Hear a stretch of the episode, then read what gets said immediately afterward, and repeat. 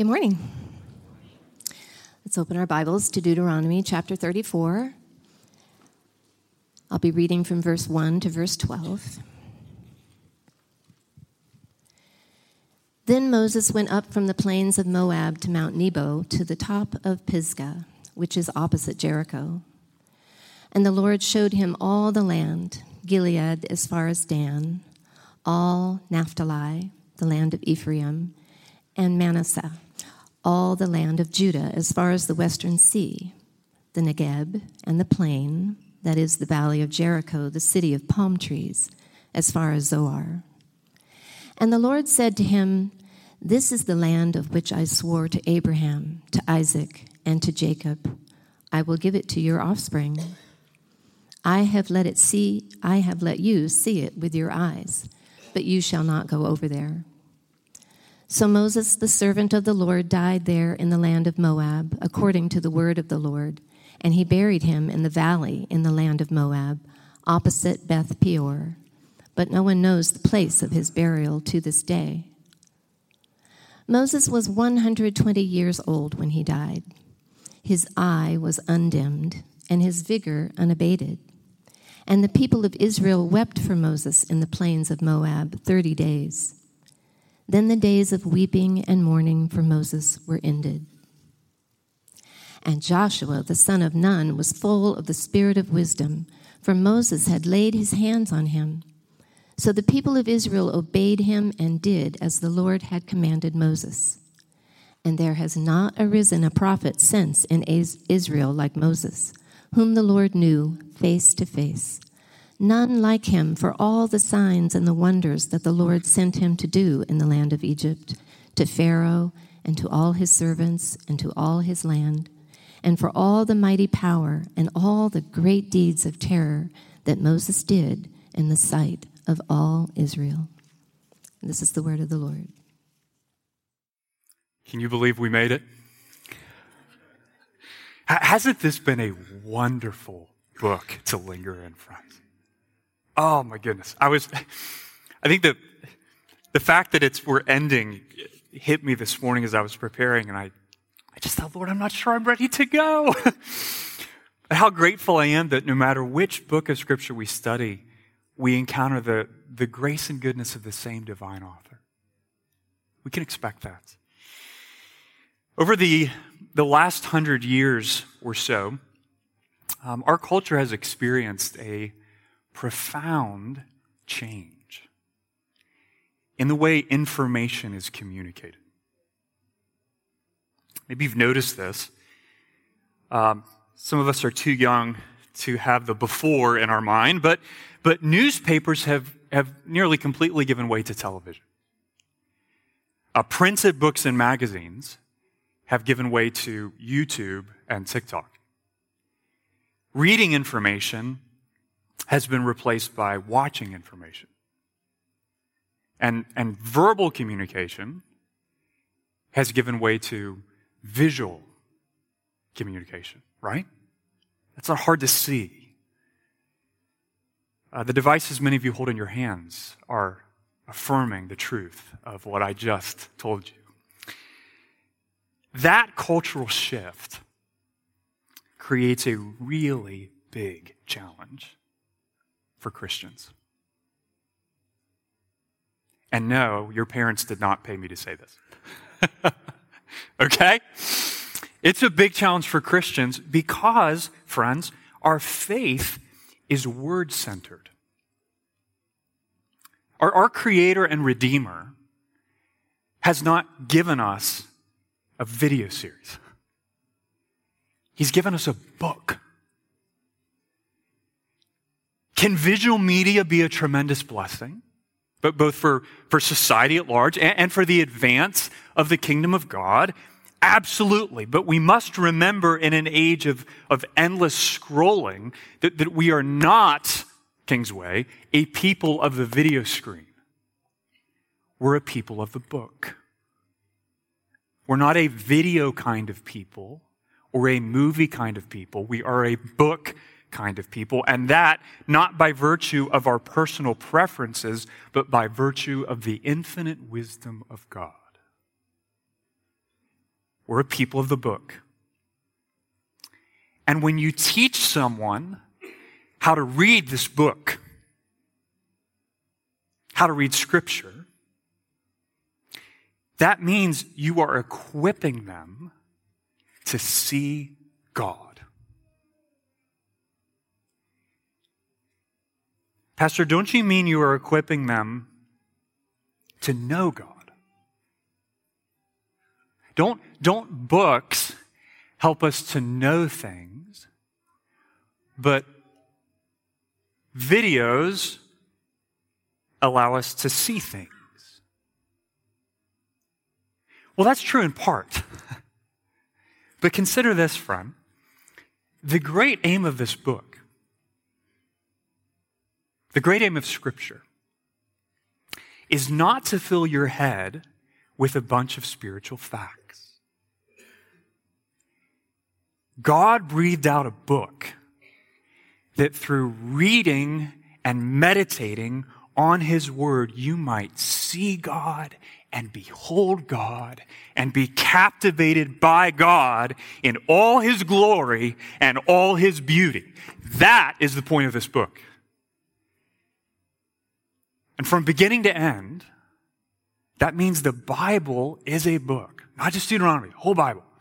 It's a book designed to help you to see. It's a help in seeing kind of book. Psalm 19, verse 8. The commandment of the Lord is pure, what? Enlightening the eyes. God wants to have a word with you about your eyes this morning. Psalm 119, verse 130. The unfolding of your word gives light. Something we see. What, what kind of light does the unfolding of God's word, the reading and meditating and preaching of God's word, what kind of light does it help us to see? 2 Corinthians 4 6. For the God who said in creation, let light shine out of darkness, has shone in our hearts to give the light of the knowledge of the glory of God in the face of Jesus Christ. That's what the Word of God helps you to see. The glory of God in the face of Jesus Christ. Hebrews 12, verse 1. Therefore, let us run with endurance the race that is set before us, looking to Jesus the founder and perfecter of our faith, because that's what the Christian life is all about. It's a fight to see. It's a fight to see. And from beginning to end, the, the Lord has been so kind. We've been in this book 16 months now. We started back in 2022 to help us see. What, what, what have we seen over the last 33 chapters? What have you seen over the last 33 chapters as we have studied this book? I think more than anything else, what we've seen is that our triune God is full of grace. Have you seen that, friend? Our triune God is full of grace. You know, the Old Testament law, here's what that means it's not a bunch of random rules. Maybe you thought that. It's not a bunch of random rules. It's a, it's a covenant document capturing God's heart for relationship with his people and what it looks like for us to enjoy relationship with our God. Not one verse of Deuteronomy, hope you've seen this, is legalistic. Not one verse. Not one part of a verse. Okay?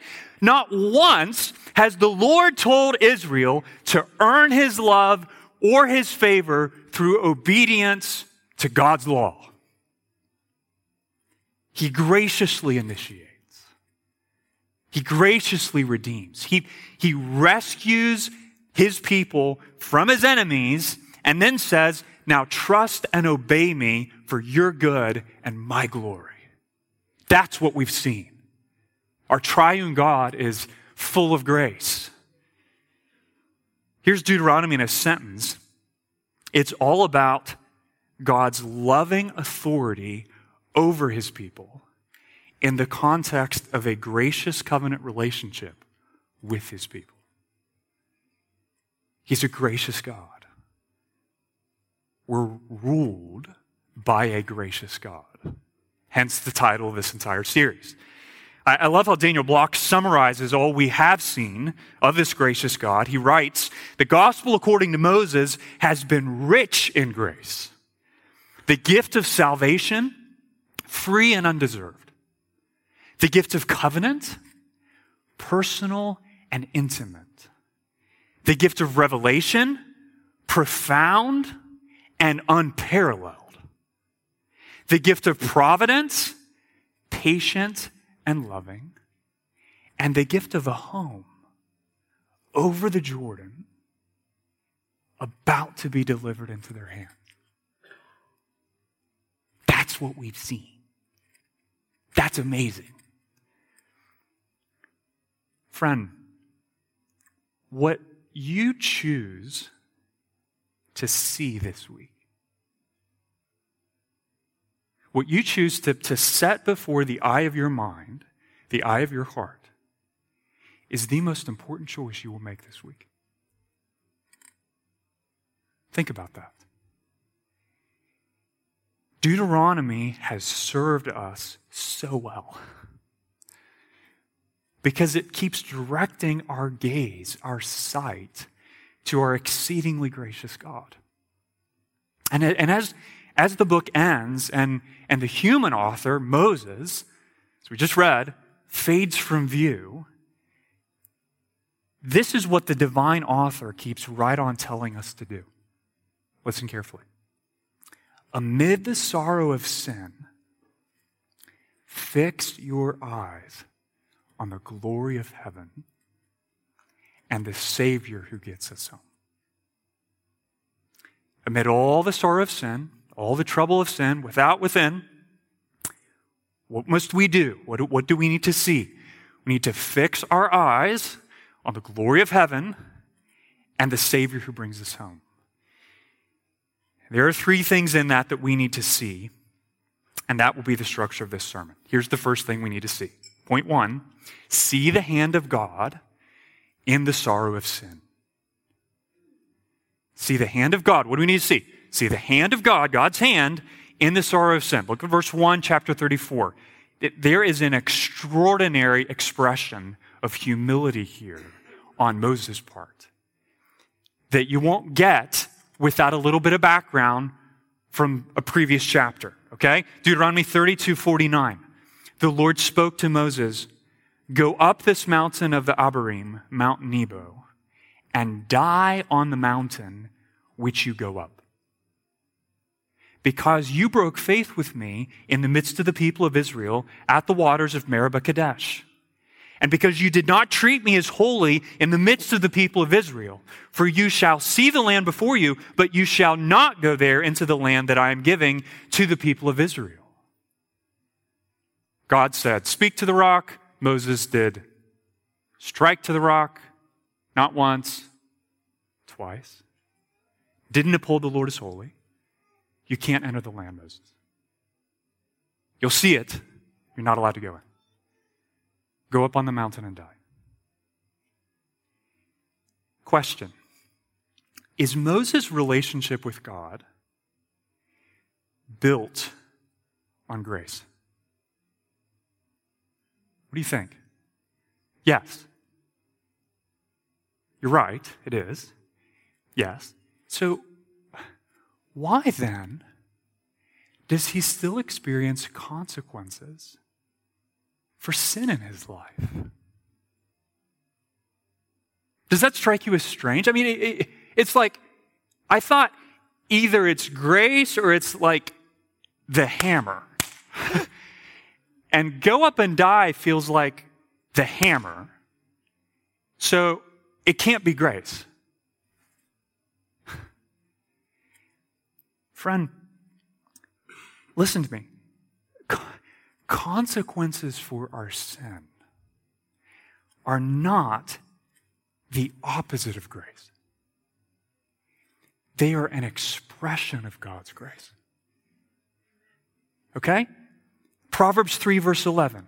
My son, do not despise the Lord's discipline, the consequences you experience for your sin, or be weary of his reproof. Why? For the Lord reproves him whom he loves. As a father, the son in whom he delights. Consequences for sin are not the opposite of grace, they are a precious expression of God's grace. Why? Because when we experience the consequences of sin, okay, whether it's a broken relationship, or a lost privilege, or cell phone, or car keys, or, or maybe a financial penalty, or, or maybe even time in jail. That's an expression of the Lord's gracious discipline in your life, friend. he, he is lovingly getting your attention. Why? It doesn't feel loving. How can it be loving? Well, without preaching a sermon on the fact that what's true is not based on our feelings, keep this in mind, okay?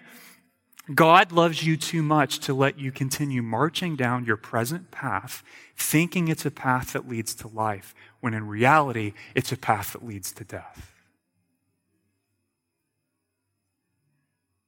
If you knew that and saw someone else walking down that path, blindfolded, there's a cliff. One, two. Well, you know, you do you. I, I, I love you too much to stop you from going off the cliff. Really? he disciplines those he loves. Learning to part ways with sin always hurts. It's certainly true in Moses' life. I mean, think about this, okay? What's going on here at the very beginning? He goes up on Mount Nebo to die. He, he spent the last 40 years of his life guiding Israel toward this promised land. Place God said, hey, go there. It's my place. It's an amazing place. For, for Moses to die east of the Jordan after spending 40 years working to get God's people and himself along with them to that place. That must have been incredibly painful. I mean, imagine God told you, my friend, because of your sin, I want you to go up on this mountain and die. What would you do? What would you say back? How, how would you respond? I, I will tell you, quite frankly, what I would be tempted to say and do, okay? I would be sorely tempted to book a one way ticket to a place called Not Nineveh and spend some time enjoying a cocktail with my friend Jonah the prophet. Go up on Mount Nebo and die. I am not going anywhere near Mount Nebo now that I've heard that. and I like hiking. But, but, but going up on Mount Nebo is exactly what Moses did.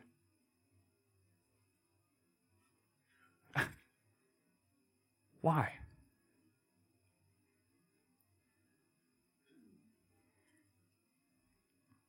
Because he knew the Lord disciplines those he loves.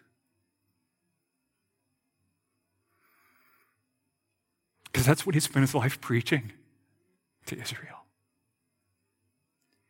And because in that moment, the man whom Scripture tells us was meeker than all the other men on earth humbly embraced the Lord's discipline in his life. Even to the point of death. Friend, is that how you respond when you experience what I will call life altering consequences of sin in your life? Is that, is that your response? Or do you fight? Do, do you despise the Lord for doing that, daring to do that? Or, or do you answer the, the human authorities he has established that are bringing some of those consequences with, with a weary sigh of self pity? Or do you humble yourself under the mighty hand of God, knowing, knowing that, that God's good and sovereign plan for your life, even in the consequences of your sin, will not fail to come to pass? Look at verse 5. That's not make believe. So the, the servant, Moses, the servant of the Lord, died there in the land of Moab. What? According to the word of the Lord. Did you notice that? Did, question Did Moses' sin shorten the length of his days on this earth? Yes. It's patently clear. But does that mean from the moment he struck the rock that the consequences of sin began calling all the shots in Moses' life? No. No, what, what, is, what does Scripture say? The word of the Lord is the reason he died. Even in his sin, the word of the Lord remained sovereign. God's, God's purposes for Moses' life continue to prevail. But, but I can hear the objection because it comes up in my own head, right? Why should I be hopeful, Matthew, when I have made such a royal hash of things? And there's a reason why you and not me are in the pulpit right now. Because God wouldn't want a person like me in the pulpit. Friend, you can be hopeful even when you've made a royal hash of things. Because where sin abounds, grace abounds all the more. Do you feel the abounding character of sin and the consequences of sin in your life? Well, to the degree you feel that, know this to that very degree, grace abounds all the more. That's the promise of God to you, Christian. Look, look at the, the very beginning of verse 5 again. Who died because the consequences of their sin on Mount Nebo? Who, who died there? What's Scripture say? Moses, the servant of the Lord died there. Did you catch that? Do you know 40 times in the Old Testament he's called the servant of the Lord? What, what is that? Shout. What, what does that say? Well, well, think of it this way. We tend to think there are two categories of Christians. Okay? Maybe you've gone here, all right? There are the spotless servants of the Lord who never make the big mistakes and are therefore able to do mighty, amazing things in the kingdom of God. And then there are the wash ups who've sinned in all kinds of ways and are of no use in the kingdom of God. Friend, that is a lie. That's not true. How do you know that? Not just because pastor says so. You know that because the entire book of Deuteronomy ends with what? Moses experiencing the bitter, sorrowful, painful consequences of his sin. And yet, he's still called a servant of the Lord. Do you have a category for that? Is the way you view and treat other people in your life, especially leaders? Do you have a category for that?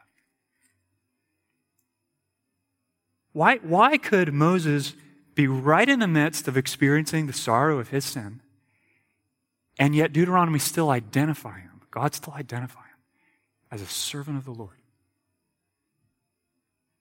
It's, it's simply because his identity, no less than your own Christian, his identity, who he is, it's grounded in grace. It's built on grace. It's established in grace. It's saturated with grace. No less than your own Christian. 1 Corinthians 6, verse 9. Or do you not know that the unrighteous will not inherit the kingdom of God? They won't. And such were some of you. But you were washed, you were sanctified, you were justified in the name of the Lord Jesus Christ and by the Spirit of our God. Implication, that is not who you are any longer. Why? Because if anyone is in Christ, he's a new creation. You have a new identity. Christian, the consequences of sin that are ever so real are never your identity in the kingdom of God. And that is why the church of all places on earth should not be like the world. What's the world do? The, we adore people, we worship people, and then the moment we find a substantial blemish in them, we crucify them. We vilify them. Oh, I just can't. You might as well die and get out of here. What a, what a horrible person you are. Friend, that's the utter opposite of the gospel. Moses' identity, your identity, Christian, it's built on grace. And if you want proof of this, that even, even in the very moment he's experiencing the consequences of their sin at its most painful, the Lord doesn't stop caring for him. How do you know that, Pastor? Well, look at verse 6. I think it's verse 6. Yes. Who buries Moses? The Lord does.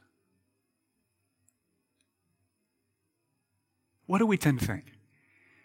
Okay, well, maybe because of the gospel, even though I'm over here in this kind of lane experiencing the consequences of sin, because of Jesus, I can know that somehow when I die, you know, I won't go to hell. Praise the Lord, His mercy on that future day, but not right now, is more. You know, it's like, no, no, friend.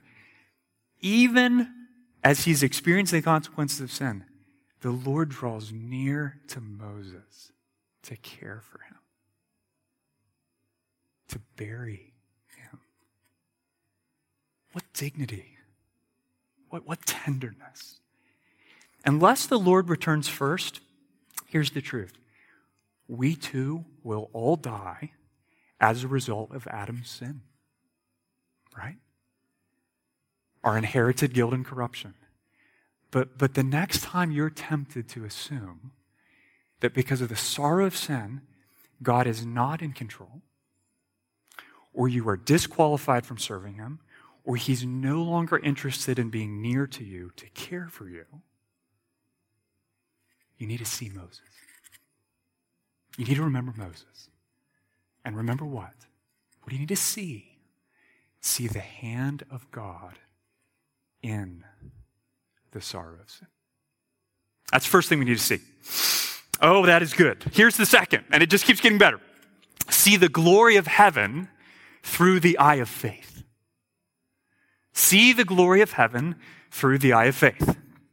What do I mean by that? Well, the, the divine word of judgment, God's word of judgment, that limits the measure of our days on earth because of our guilt and sin in Adam, is the same divine word that holds forth a promise of a new heavens and a new earth in which righteousness dwells. Look at verse 2. Moses obeys the Lord, right? He embraces the consequences of sin humbly, obediently. He's literally walking to his death on Nebo. But when he arrives, what's the Lord do? What's he do first? And the Lord showed him all the land. From Dan in the north to, to the Negev in the south, from, from Jericho in the Jordan Valley in the east, all the way to the Mediterranean in the west. He, he gives Moses a, a visual 360 tour of the place he had prepared for his people. Look at verse 4. And the Lord said to him, Moses, this is the land of which I swore to Abraham, to Isaac, and to Jacob. I will give it to your offspring. Do you think seeing that brought Moses joy? Yeah. Incredible joy. This is the land. But it was a joy alongside sorrow, wasn't it? I've let you see it with your eyes, but you shall not go over there.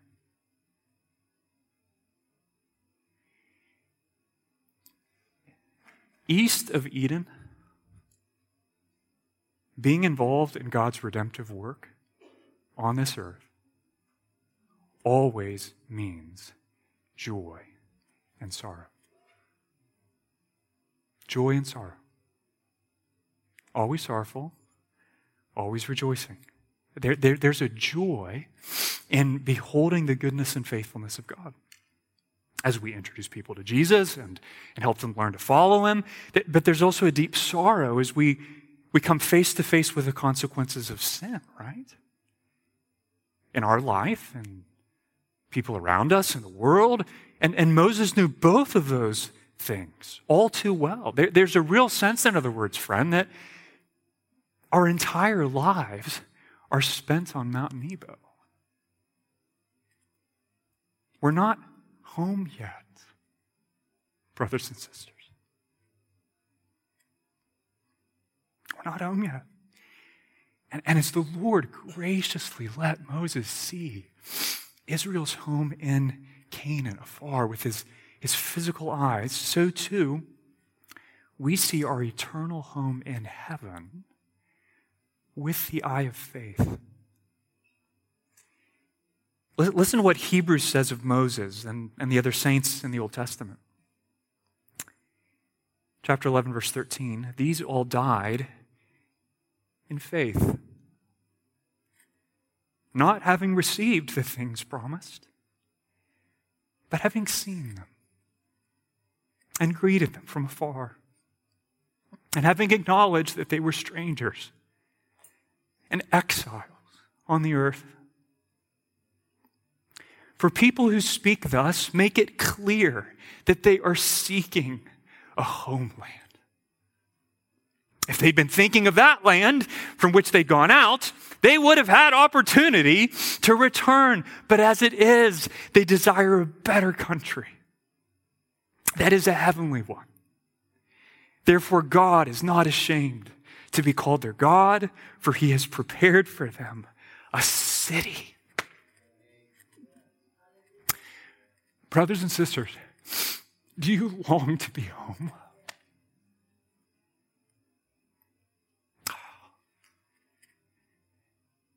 Are you ready to be home? Do, do, you, do you long for a better country? than all this? Do you know America is not your home? And I'm not being unpatriotic when I say that. That's biblical. And frankly, if, if, if this place feels like your home, something is terribly wrong. Because you were made for more than this.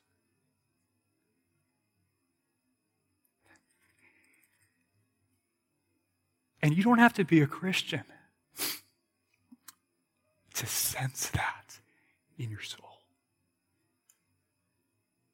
You were made for more than this. You were made for Him. You were made to know the Lord. You were made to be with the Lord. John 14, verse 1. Let not your hearts be troubled. Believe in God. Believe also in me. In my Father's house are many rooms. If it were not so, would I have told you that I go to prepare a place for you? And if I go and prepare a place for you, I will come again and will take you to myself, that where I am, you may be also. Says the Lord Jesus Christ. In, in this place, trouble multiplies, doesn't it? Tr- trouble just multiplies. But, but in the new heavens and the new earth, when, when Jesus returns to judge the world and everything in it, and he makes all things new, it, there will be no more trouble. There will be no more sin. Your, your children won't die from cancer. Your best friends won't betray you. You won't keep getting decked by depression. You won't speak any more words that you immediately regret. You'll be with the Lord.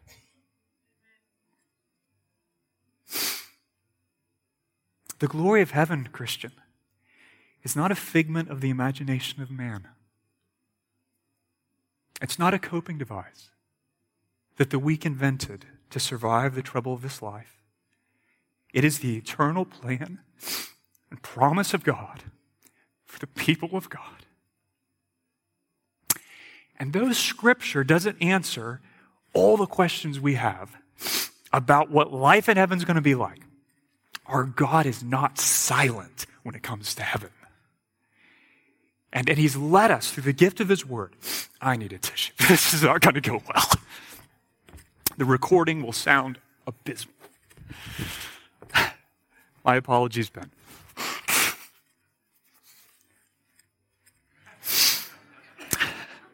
you crafty man.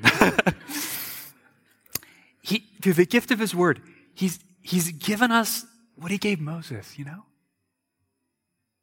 He, he, he takes our, our eyes and he says, Follow, follow my arm, son, follow my arm, daughter. Do you see that? That's a glimpse what heaven's going to be like. Listen. Listen and see. Therefore, they are before the throne of God and serve him day and night in his temple. And he who sits on the throne will shelter them with his presence. They shall hunger no more, neither thirst anymore. The sun shall not strike them, nor any scorching heat, for the Lamb in the midst of the throne will be their shepherd. And he will guide them to springs of living water, and God will wipe away every tear from their eyes. So we do not lose heart. Don't lose heart. For this light and momentary affliction is preparing for us an eternal weight of glory beyond all comparison as we look, as we see, as we fix our eyes, not on the things that are seen, but on the things that are unseen. For the things that are seen are transient, but the things that are unseen are eternal.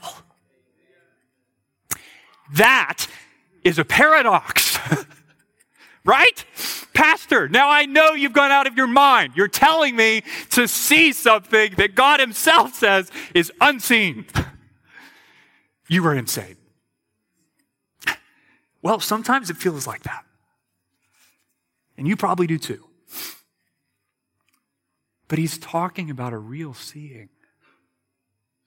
It's just not a this eye kind of seeing.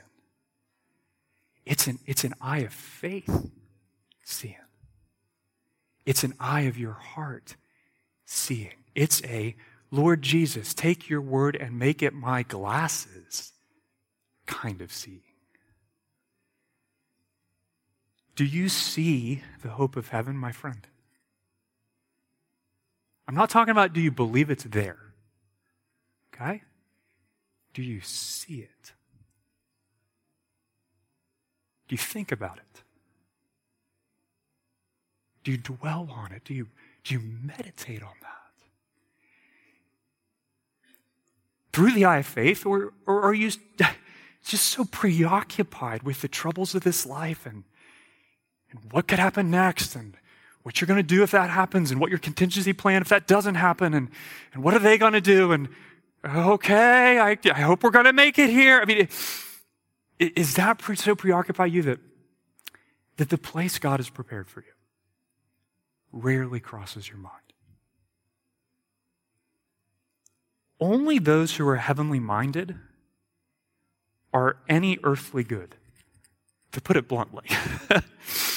so, so don't wait until you're on death's door, so to speak, to gaze homeward, Christian. Look today.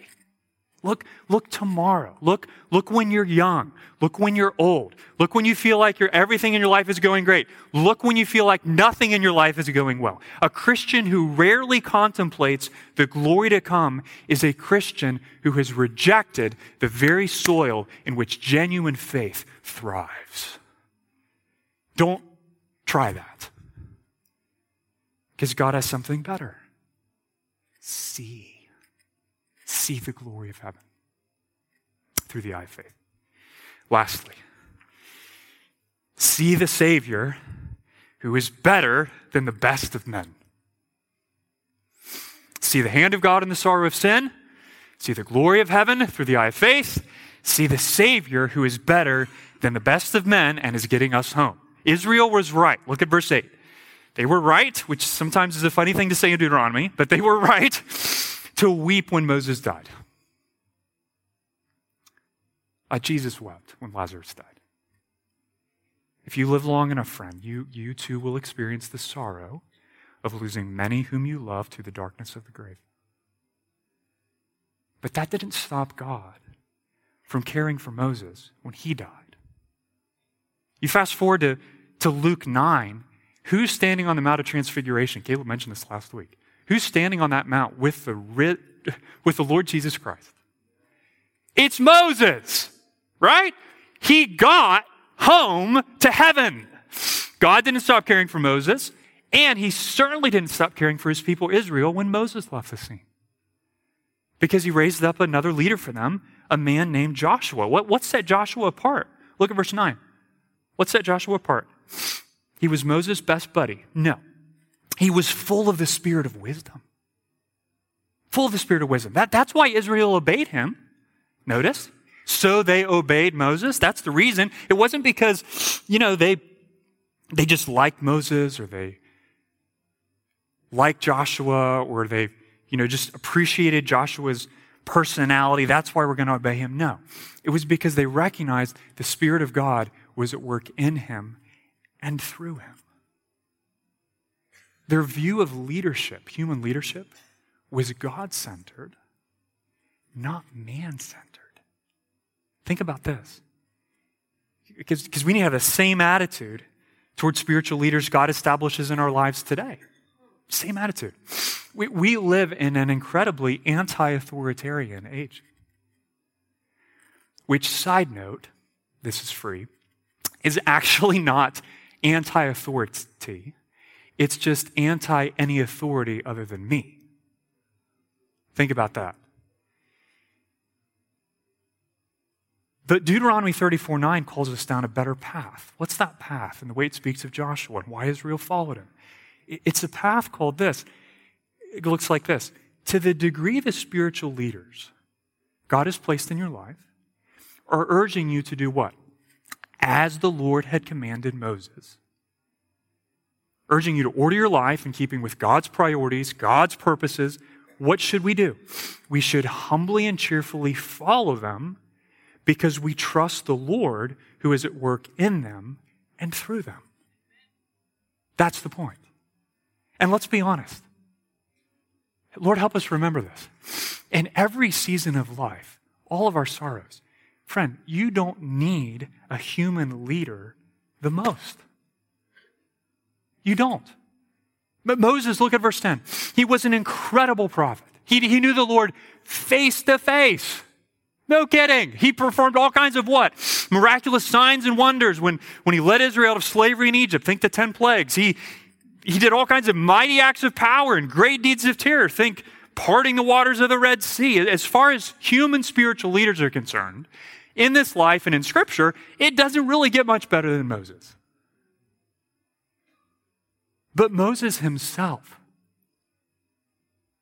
knew that Israel needed something more. He did. Deuteronomy 18:15. Moses said this, "The Lord your God will raise up for you a prophet like me from among you, from your brothers. It is to him you shall listen." And friend, that is exactly what happened centuries later when the, the Word of God Moses imparted, the self revelation of God that Moses revealed, that Moses communicated, that Word, God's Word,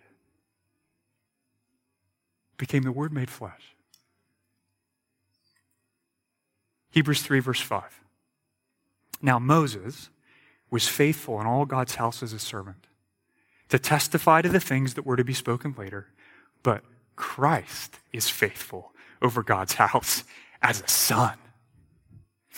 When the editor of Deuteronomy wrote the final verses of this book, God's people were still waiting for a prophet like Moses. Friends, because of Jesus, you can know that wait is completely over completely over. Did Moses enjoy an intimate relationship with God? Jesus knows him far better. John 10 verse 15, the Father knows me and I know the Father. Why? John 10 30, because I and the Father are one. Did Moses triumph over Pharaoh and all his host? The mighty works and wonders and signs Jesus performed, Acts 2.22, are far better. He triumphed over sin and Satan and death. Did, did Moses exalt God's power and authority in the sight of the people? Yes. What Jesus did?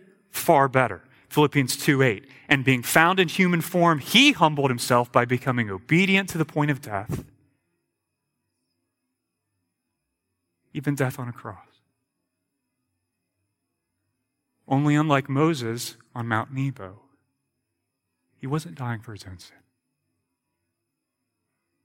He was dying for yours.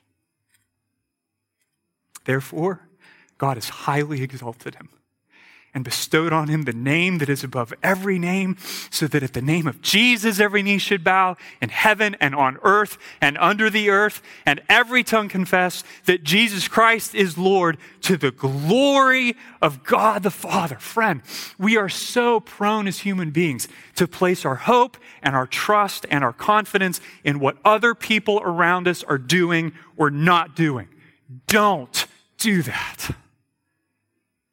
Don't do that.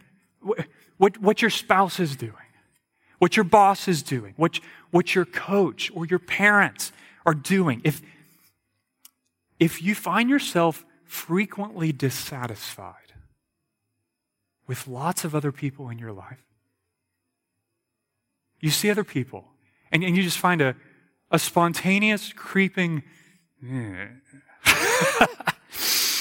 rising to the surface of your soul. Friend, please check your heart. Check your heart. Why? Because there are many times Israel grumbled and complained to Moses when what she really needed to do was look to the Lord and trust the Lord. There's, there's a good chance that if you're in that space, you are looking to people to do what only Jesus can do. What do you need to see? You need to fix your eyes on the Savior who is better than the best of men. This has been quite a ride, Kingsway. Quite a ride, and it has been one amazing sight after another. Um, it's what the Spirit of God has done week after week in Deuteronomy. It, it's a gift of grace to see the hand of God in the sorrow of sin, to, to see the glory of heaven through the eye of faith, to see the, the Savior who is better than the best of men. A, apart from Him, we've got no hope. Apart from Him, we have no assurance of reaching the glory of heaven. Apart from Him, it would make a lot of sense to read a book like Deuteronomy and have every reason to conclude Lord, my feeble trust, my feeble obedience fall so far short of what you deserve. How, how can I ever know the joy of living as your people in your place under your rule? In life and death, Jesus did, what Israel never could, what Moses never did, and what you and I will inevitably fail to do. What's that?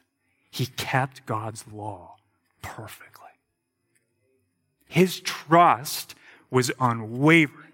His obedience was spotless. He did all of that on your behalf, friend, because Jesus is the true Israel. And now, what is Jesus doing? He's inviting you, even this morning, into a relationship with Himself where you find life in being ruled by a gracious God. Don't try to do better or be better. Look to Jesus. Trust in Jesus. Amid all the sorrow of sin, Christian, what must you do? Fix your eyes on the glory of heaven and the Savior who's going to bring you home. Let's ask for God's help to do that. Lord, we need you to turn our eyes as only you can. Fix them, we pray, on the Lord Jesus Christ, who is exceedingly better than the best of men. We ask for your help. Thank you for loving us through this book. Thank you for caring for us through this book. Thank you for convicting us through this book. We love the fact that in Deuteronomy, we got to see that you, our triune God, are indeed full of grace. We bless your name, Lord. Help us to keep seeing. Amen. Let's stand and sing.